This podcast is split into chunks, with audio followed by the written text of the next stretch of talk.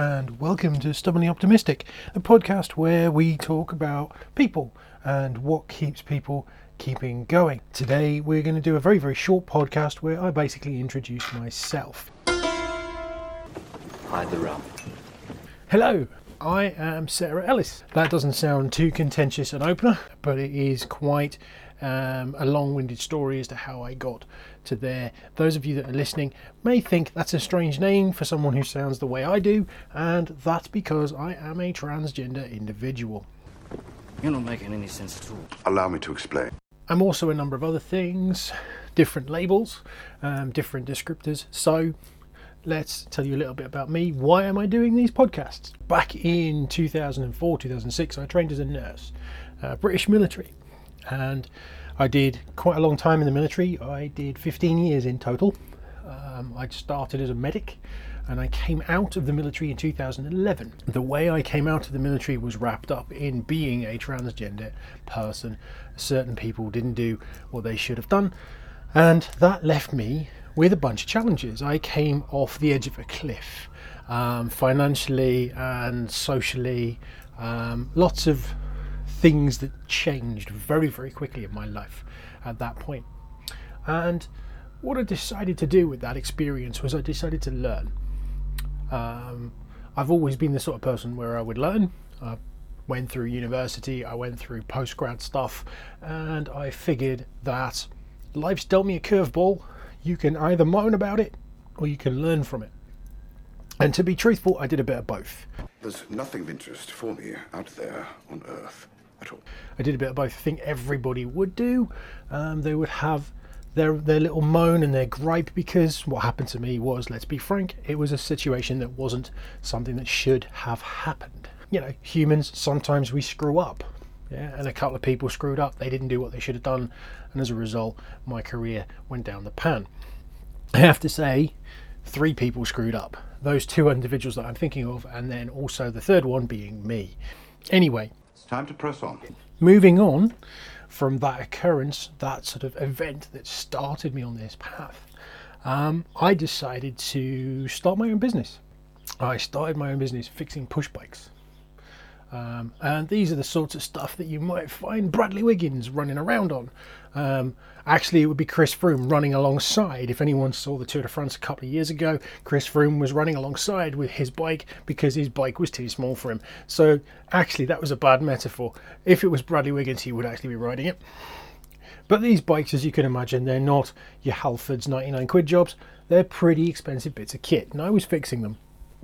I actually ended up working for the uh, the main training company that uh, trained bike mechanics. Um, but at the same time, I was looking at this point around my life to, to kind of go into self-employment, work for me because of what had happened to me. I'd put my faith and trust in this organisation that had kind of dropped me.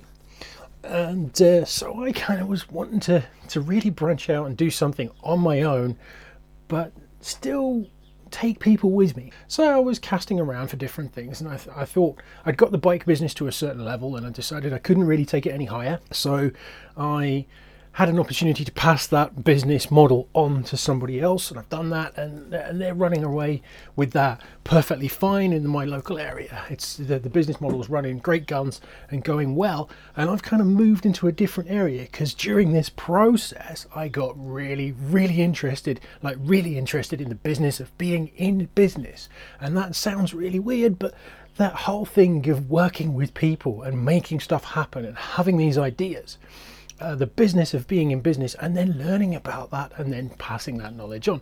So, what I ended up creating was a training company.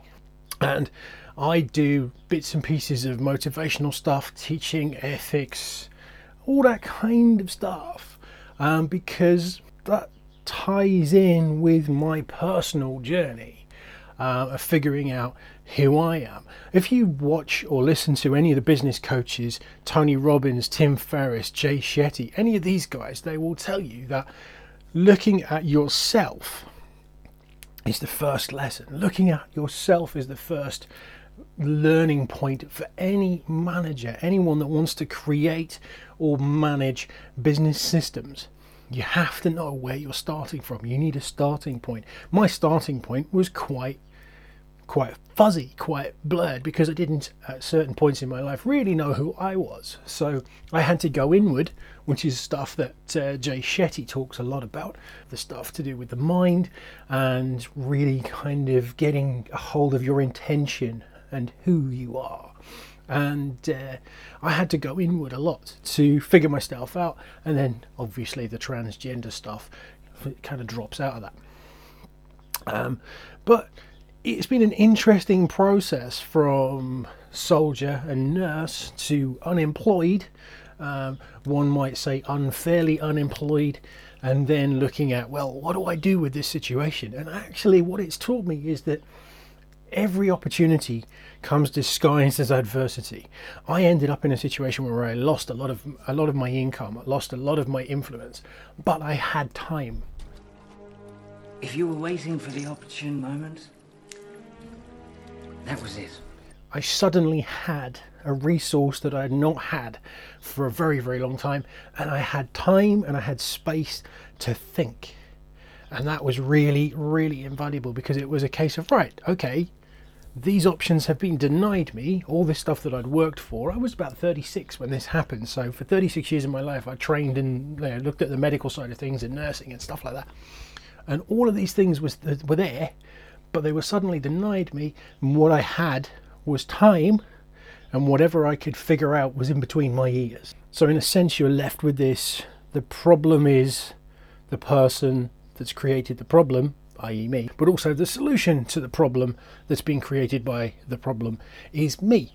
And when you get your head around that, that you are both solution and problem, you are the creator of your own solutions to the problems that you create, you, you can you can look at life in such a limitless way because you become curious. If you allow yourself to, to identify possibility, you become curious rather than afraid. And really, I'm kind of still on this journey. This is why Stubbornly Optimistic exists. Stubbornly Optimistic is a Facebook group, and that was born out of a blog page about philosophical things. The Stubbornly Optimistic blogs dropped out of me doing blogs from the cycling side. If you're a cyclist or a runner or anyone that does endurance sport, you'll know that if you're at the bottom of a hill, let's say, there are three things that get you from the bottom of that hill to the top your legs, your lungs, and a decision that you are not going to stop. Those three things are what get you from where you are to where you need to be. And that hill, the metaphorical hill of business and success creation, um, is something that I'm still kind of working with and still climbing. So I found myself writing cycling blogs that were becoming some, somewhat more philosophical, somewhat more business related, and so I split the two off and created Stubbornly Optimistic as a blog site on Blogger. It still exists, and then I set up the Facebook group, um, which you can find on hashtag Stubbornly Optimistic. I'm also on Twitter and a few other places. So essentially, that's my story. That's why I'm here. I'm looking at what makes people keep going and why do they think the way they do? You know, successful people come in all shapes and sizes. Success isn't an achievement, success is a mantra, a method. Um, you bring success to what you do. You don't achieve success as an end goal, as an end point.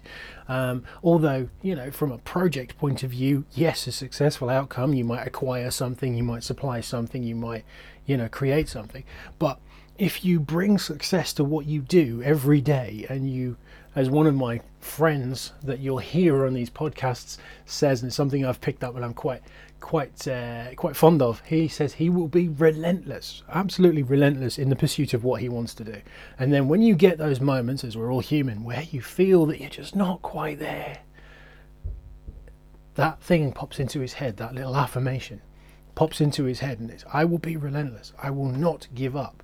And for me, stubbornly optimistic is my affirmation. Now where does that come from? Where does stubbornly optimistic come from? It's the two words that that really defined this period in my life, this seven, eight year period in my life from 2010 to the present day, um, where stubbornly optimistic was literally all I had left. That stubborn belief that things can get better, will get better, and also that people are not all going to mess you around. Um, I like to believe in people. I like to believe the best in people. This is why I trained as a nurse.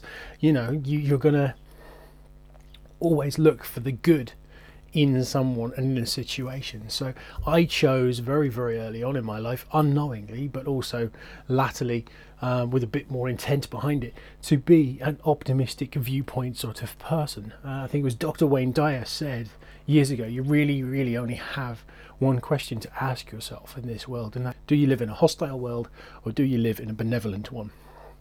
And I chose the latter option. So this optimism is where I come from. But sometimes, because I'm human, like the rest of you guys out there that are listening, sometimes I've got to operate from the stubbornness, the stubborn, absolute will to believe the best in people when at that point in time, people are showing you the exact opposite. So that's a little bit about me. Um, I hope that wasn't too long on this podcast, we're going to bring in two other guys. A guy called Richard Jefferson, who is a marketing guru. He's really cool, um, really great guy to talk to, and he is absolutely the king of belief. This guy. So you'll hear from him, and also uh, Phil Roberts, who is a professional manager and also someone who has their own take on motivational stuff. So I'll let those two guys talk for themselves. Um, so keep listening. We'll get interesting people on as the weeks go by. And you can find me on Facebook at hashtag stubbornly optimistic, Twitter, stubbornly optimistic at cycle underscore soul. Thanks for listening, guys. Stay tuned to the podcasts. Um, it's not always going to be me just talking into the microphone, I promise. Just remember if you change the way you look at things, the things you look at often change, and keep it stubbornly optimistic. All right, catch you later, guys. Bye for now.